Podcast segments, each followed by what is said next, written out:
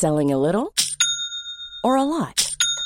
Shopify helps you do your thing however you cha-ching. Shopify is the global commerce platform that helps you sell at every stage of your business. From the launch your online shop stage to the first real life store stage, all the way to the did we just hit a million orders stage. Shopify is there to help you grow. Shopify helps you turn browsers into buyers with the internet's best converting checkout. 36% better on average compared to other leading commerce platforms because businesses that grow grow with Shopify. Get a $1 per month trial period at shopify.com/work. shopify.com/work. When you're ready to pop the question, the last thing you want to do is second guess the ring. At Bluenile.com, you can design a one-of-a-kind ring with the ease and convenience of shopping online. Choose your diamond and setting. When you find the one, you'll get it delivered right to your door. Go to Bluenile.com and use promo code LISTEN to get $50 off your purchase of $500 or more. That's code LISTEN at Bluenile.com for $50 off your purchase. Bluenile.com code LISTEN.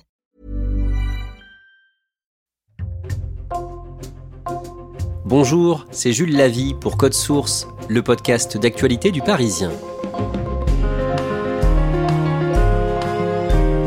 Le président russe, Vladimir Poutine, a lancé le 24 février 2022 une vaste offensive pour essayer d'envahir son voisin ukrainien. Depuis, d'après les Nations Unies, plus de 7000 civils ukrainiens ont été tués et plus de 11 000 blessés. Selon la justice ukrainienne, plus de 450 enfants ukrainiens sont morts, victimes des bombardements. Le nombre des soldats tués des deux côtés, ukrainiens et russes, se chiffre en dizaines de milliers. Un an après le début de la guerre, la rédaction du Parisien se mobilise avec notamment une série de reportages de nos envoyés spéciaux en Ukraine à lire dans Le Parisien et leparisien.fr et Code Source consacre trois épisodes à la guerre en Ukraine, le deuxième aujourd'hui, témoignage d'un Français qui vivait en Ukraine et qui a choisi d'aller se battre dans les tout premiers mois de l'invasion russe. Olias Barco est producteur de cinéma, il a 54 ans et il vit maintenant en Belgique à Bruxelles où il a reçu Ambre Rosala pour Code Source.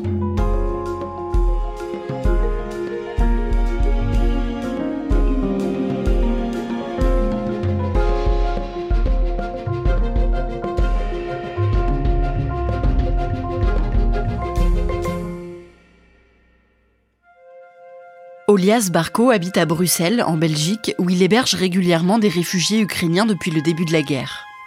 Il a 54 ans et il a les yeux clairs et les cheveux et un bouc grisonnant.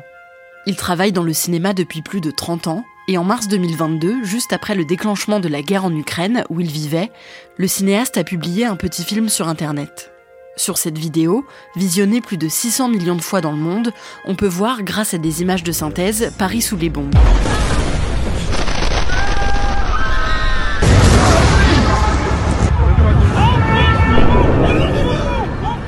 Olias Barco a fait ce film pour alerter le reste de l'Europe de la gravité de ce qui se passe en Ukraine. C'est un film que j'ai fait de mon cœur, c'est un film que j'ai voulu faire dans la rage pour montrer, pour dire euh, à la France, réveillez-vous, c'est une réalité. Ça peut demain vous arriver, ça arrive près de chez vous les gars. Vous allez voir ça au journal télévisé ou vous allez voir ça dans les journaux, mais c'est une réalité. Olias Barco est né à Neuilly-sur-Seine en région parisienne, mais il grandit près de Draguignan dans le Var, dans le sud-est de la France. Avec son frère et ses deux sœurs, il est élevé dans un milieu confortable. Ils vivent dans une grande ferme avec des animaux entre la mer et la montagne. Leur père travaille dans la finance et leur mère gère un magasin de linge de maison. Dès l'enfance, Olias Barco se passionne pour le théâtre. Il arrête l'école en seconde et à 18 ans, il part aux États-Unis. Il vit de petits jobs avant de rentrer en France et de s'installer à Paris sans trop savoir quoi faire. Le cinéma, pour moi, c'était un monde à part, intouchable. C'est un monde, pour moi, qui était complètement clos. C'est en revenant des États-Unis où je me suis dit, oh, j'ai envie quand même de voir ce que c'est que ce milieu.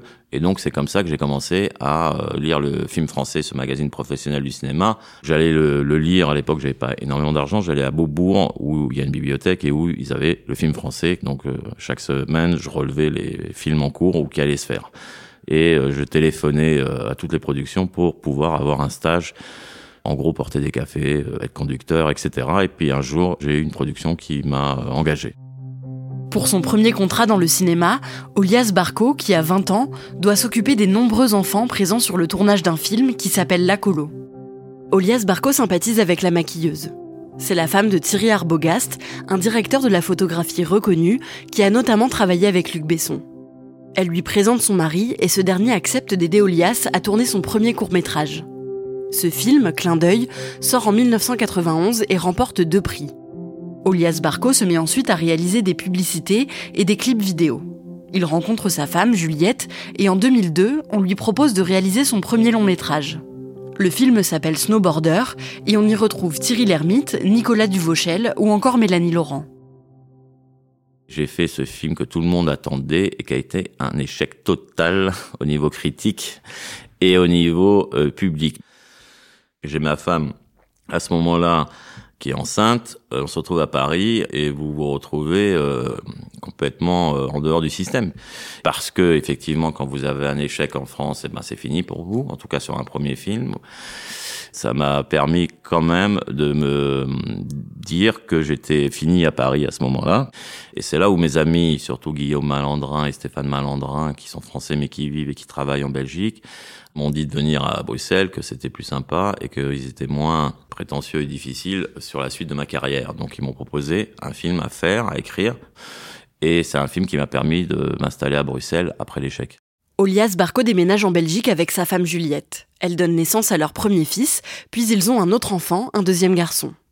Le cinéaste coécrit et réalise Kill Me Please, un film franco-belge avec Benoît Poulvorde et Virginie Efira qui sort en 2010. En France, le film connaît un succès mitigé, mais il est sélectionné au Festival international du film à Odessa, dans le sud de l'Ukraine, où Olias Barco se rend en 2011.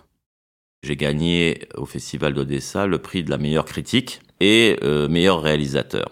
Et donc à partir de là, je me suis lié d'amitié avec une personnalité qui s'appelle Denis Ivanov, qui était le directeur artistique du festival et qui m'a invité l'année suivante en tant que membre du jury. Donc je me suis retrouvé membre du jury du festival d'Odessa. Et à ce moment-là, je me suis lié d'amitié encore plus avec Denis Ivanov. Et je suis parti en vacances avec sa famille et mes enfants à ce moment-là, dans l'ouest de l'Ukraine, faire du canoë. Pendant ce séjour, le cinéaste français et Denis Ivanov ont l'idée de faire un film ensemble. Olias Barco écrit et réalise A Magical Journey avec Jean Reno, Édouard Baird et Virginie Ledoyen. Le film est entièrement tourné en Ukraine, alors que ce pays n'est pas encore très connu pour abriter beaucoup de tournages. C'était au niveau des coûts euh, incomparable avec ce qui était possible de faire en France ou en Belgique ou euh, ailleurs. C'est un film euh, qui est assez incroyable à l'image et qui a été fait pour un budget de moins d'un million de dollars. Donc c'était incroyable et le fait est que j'ai rencontré beaucoup de techniciens ukrainiens bien évidemment, beaucoup d'autres amis et qu'au fur et à mesure, je me suis aperçu que l'Ukraine et Kiev en l'occurrence étaient euh, vraiment un, endroit incroyable de vie, de travail. Il y a une jeunesse à Kiev qui est incroyable, de, un dynamisme que je trouvais plus euh, ici euh, en France ou en Belgique.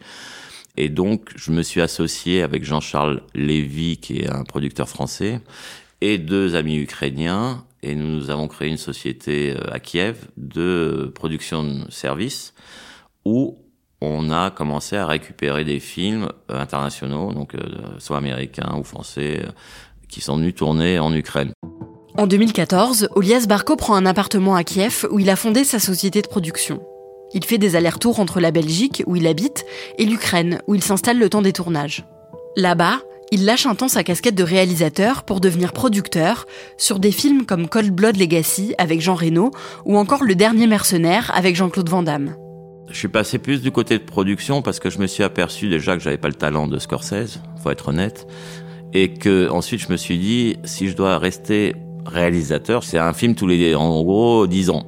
Moi, ma passion, c'est d'être sur un plateau de tournage, c'est de vivre avec des équipes, des techniciens, c'est de, des acteurs. J'adore les acteurs, j'adore regarder les acteurs. Et je me suis aperçu qu'en tant que producteur, c'était un métier qui me permettait d'être sur les tournages, de voir des équipes, de participer à des histoires, de vivre dans le cinéma et d'en vivre, surtout.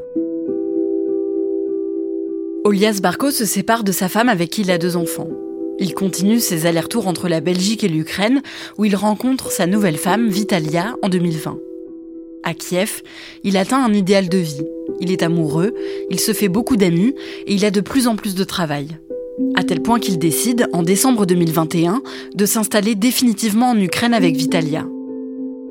Ils prennent un appartement dans la capitale et ils achètent aussi une petite maison de campagne, une datcha, dans la ville de Boutcha, dans la banlieue de Kiev.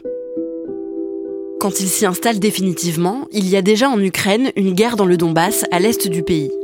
Depuis 2014, des affrontements ont lieu entre le gouvernement ukrainien et des séparatistes pro-russes soutenus par la Russie. Mais Olias Barko, sa femme et ses amis n'ont pas du tout l'impression de vivre dans un pays en guerre. On n'était pas particulièrement pris dans cette guerre. On s'apercevait pas vraiment d'ailleurs euh, que cette guerre existait, puisqu'on était loin du front, parce que ça remontait pas vraiment au niveau de la presse, et parce qu'on ressentait pas ça du tout. La mère de mes enfants, euh, Juliette, elle était inquiète quand j'allais là-bas. Elle me disait, mais tu vas dans un pays en guerre. Et moi, je disais, mais non, tu comprends pas, euh, c'est un pays qui est libre, il y a une partie de l'Ukraine qui est en guerre, mais c'est loin. Mais elle elle m'a mis en garde plusieurs fois, à tel point qu'elle voulait plus que mes enfants aillent en Ukraine, par exemple parce qu'elle était inquiète que cette guerre du Donbass déborde sur l'Ukraine. Mais c'est vrai qu'on vivait plus d'une façon peut-être nonchalante, en vivant sans s'apercevoir qu'il y avait une guerre. En janvier 2022, les tensions montent d'un cran dans le conflit qui oppose l'Ukraine à la Russie. En février, Olias Barko emmène sa femme et ses deux enfants à elle, en Turquie, juste au cas où. Mais lui reste à Kiev dans leur appartement. Et le mercredi 23 février 2022, il dîne avec des amis. J'étais euh, le soir, la veille du 24, en fait, à un anniversaire d'une amie. Et je suis rentré à 2 heures du matin euh, chez moi. Et j'ai été réveillé euh, par des missiles russes qui tombaient sur Kiev. Vers 4 heures du matin, Vladimir Poutine annonce à la télévision russe, dans une déclaration surprise, une opération militaire spéciale en Ukraine. La ville de Kiev est bombardée et Olias Barko ne comprend pas ce qui se passe. Donc qu'est-ce que vous faites? Vous sortez très bizarrement de l'immeuble pour aller voir ce qui se passe. Et puis d'un seul coup, vous voyez euh, en face de vous l'horreur. Le bruit, l'odeur, c'est terrible. Donc là, qu'est-ce que vous faites? Vous remontez en se demandant ce qui se passe. Et vous essayez de reprendre vos esprits, vous essayez de comprendre ce qui se passe. Vous êtes abasourdi, vous êtes dans un autre monde. C'est l'inconcevable qui arrive. Vladimir Poutine a lancé dans la nuit son offensive sur l'Ukraine et pas seulement dans l'est du pays. Des frappes ont eu lieu dans la capitale Kiev où nous serons dans un instant. Des explosions dans d'autres grandes villes aussi. Nous serons à Moscou où le maître... Je sais très bien ce que ça veut dire cette guerre. Ça veut dire que je perds tout. Tout mon idéal est mort. Il y a tout le, un monde que j'avais créé, euh, dix ans de travail, de, de vie, de, de qui s'écroule à ce moment-là. Tout mon rêve est mort. Le cinéma pour moi est mort. Mes amis sur place vont mourir, ou peut-être. Et donc, je suis plus dans un rapport à ce moment-là de rage, d'énervement, de violence par rapport à ce qui se passe, que de fuite ou d'échappatoire. Olias Barco n'imagine pas quitter ce pays qui lui a tant apporté au niveau professionnel et personnel. Il appelle ses proches pour les prévenir qu'il va bien et pour avoir de leurs nouvelles. Et dans les jours qui suivent, avec l'aide de l'équipe d'un film qu'il a tourné en Ukraine quelques mois plus tôt, il s'organise pour aider de nombreux Ukrainiens à quitter le pays. On s'est retrouvé avec des gens du cinéma avec lesquels je travaillais. Les personnes qui s'occupaient de la cantine à l'époque sur le tournage, les chauffeurs, à créer un réseau pour aller récupérer euh, des familles entières pour euh, les faire euh, sortir de l'Ukraine. Les parents de ma femme, par exemple, qui étaient chez eux, qui ont construit une maison, qui ont mis toute leur vie dans cette maison, ne souhaitaient pas partir. Et je les ai poussés à partir. Ça a été très difficile. Finalement, ils ont accepté de partir. Et effectivement, le jour où ils sont partis, le lendemain, en fait, tout leur quartier a été euh, bombardé. Donc c'est passé à une journée près. En mars, Olias Barco décide de rejoindre une unité de combat montée par des amis à lui. Ce sont des hommes qui avaient été dans l'armée pendant la guerre dans le Donbass, puis qui ont travaillé avec lui sur certains des films qu'il a produits. Il s'occupait de la sécurité de nombreux acteurs avant que la guerre n'éclate. Olias Barco rejoint leur base militaire sur le front. Il a quelques notions de tir parce qu'il s'entraînait parfois en Ukraine pour son loisir, mais ses amis lui demandent de ne pas venir avec eux en première ligne. Pendant les batailles d'Irpin ou de Boucha, qui sont très meurtrières, Olias Barco est en deuxième ligne et il s'occupe des nombreux blessés ou même de ramasser des cadavres. Quand on était sur les lignes de front à Erpin et autres, on était dans une espèce d'adrénaline, de dynamisme qui fait qu'on était, euh, c'est complètement aussi fou le cerveau humain à ce moment-là. On se rend pas compte du danger. Vous avez quand même des obus qui tombent près de vous. Vous êtes à 200 mètres de, de, de sniper. Vous êtes en face de Russes. Vous êtes en face de Tchétchènes.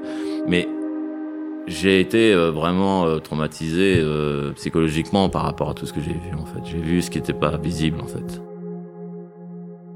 L'innommable, c'est de voir des femmes qui ont été violentées, c'est de voir des enfants qui ont plus de bras, c'est c'est c'est de voir euh, des animaux éventrés où on met des grenades dedans parce que vous allez soigner l'animal qui est blessé et que vous explosez. Quand vous rentriez le soir et en ayant vu toutes les horreurs et que vous dormez pas la nuit parce que un vous avez ces images en tête et puis deux vous avez peur de vous faire euh, bombarder puisque c'est une base.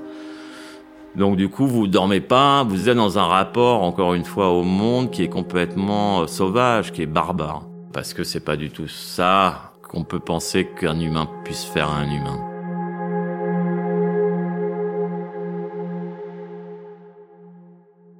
Olias Barco reste près de deux mois sur le front, puis il décide de quitter son uniforme. En ayant vu tout ce que j'ai vu, eh ben vous vous dites à ce moment-là, je veux voir mes enfants. Parce que vous vous rendez compte dans le monde dans lequel vous êtes et que rien ne va changer de toute façon, que vous soyez là ou pas. Et à ce moment-là, j'ai compris que c'était important pour moi de revenir euh, à Bruxelles et de voir euh, mes enfants. Olias Barco rentre en Belgique en mai, où il retrouve ses deux garçons de 12 et 16 ans. Sa femme Vitalia le rejoint et ils font quelques allers-retours en Ukraine pour amener des vivres et des médicaments. En juin et en juillet, il décide avec sa femme de retourner au plus près de la guerre pour réaliser un documentaire. Je me suis dit que mon métier, c'est pas de tenir euh, une arme je suis pas préparé à tuer, je suis pas né pour tuer en fait. Donc euh, s'il fallait que je fasse quelque chose, c'était un documentaire et donc avec ma femme, on a décidé de faire un documentaire sur les femmes soldates. Ma femme voulait euh, filmer les femmes qui se sont engagées dans l'armée. Donc on a fait ce documentaire.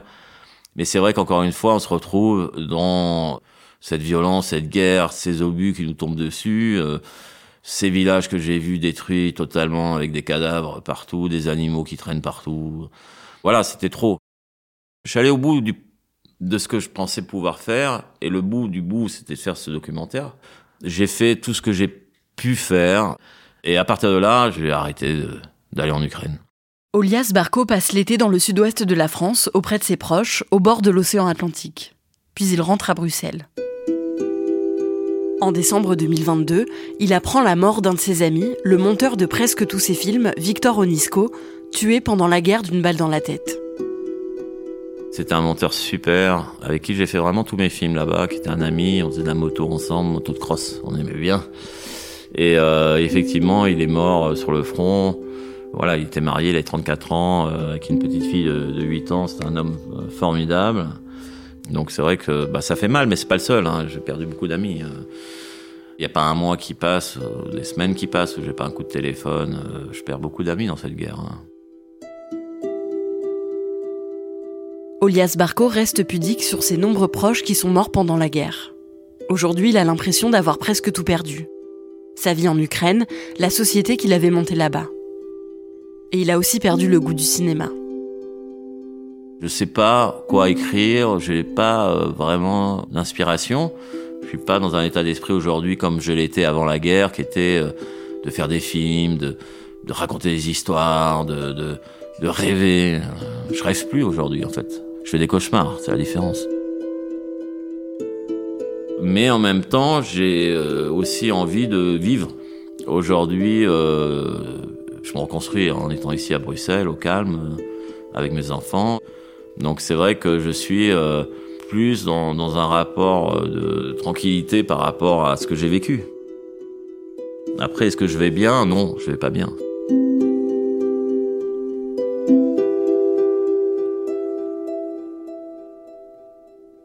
Ambre, on l'a entendu dans ton sujet, Olias Barco est traumatisé par cette guerre. Comment est-ce qu'il va aujourd'hui?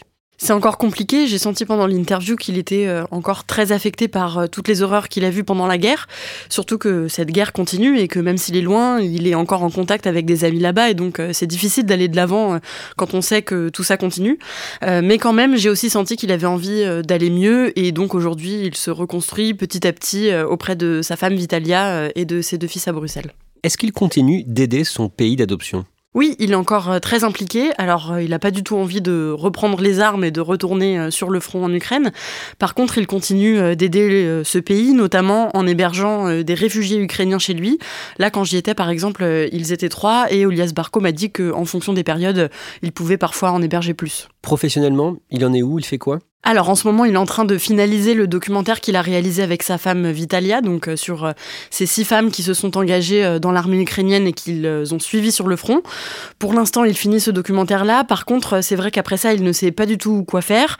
On l'a entendu dans le sujet, il n'a plus d'inspiration. Il m'a même dit à quoi bon faire une comédie, un drame après avoir vu toutes les horreurs de la guerre? Donc voilà, il ne sait pas vraiment quoi faire ensuite. En tout cas, il ne se voit pas du tout refaire de la fiction pour le moment. Donc probablement qu'il continuera de faire d'autres documentaires. Merci Ambre Rosala et merci à Catherine Ball pour son aide.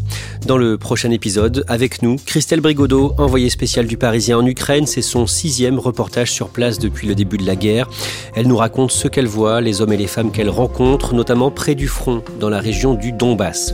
Code Source est le podcast quotidien d'actualité du Parisien. Cet épisode a été produit par Thibault Lambert et Clara Garnier-Amouroux. Réalisation Julien.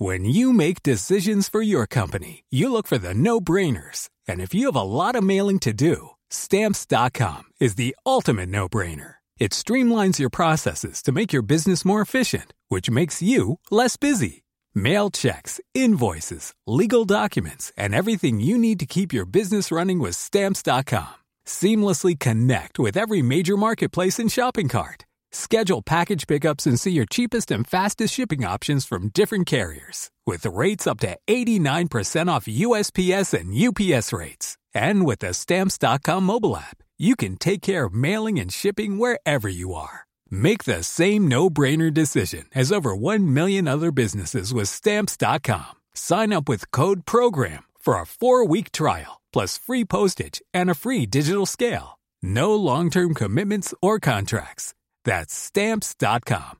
Code program.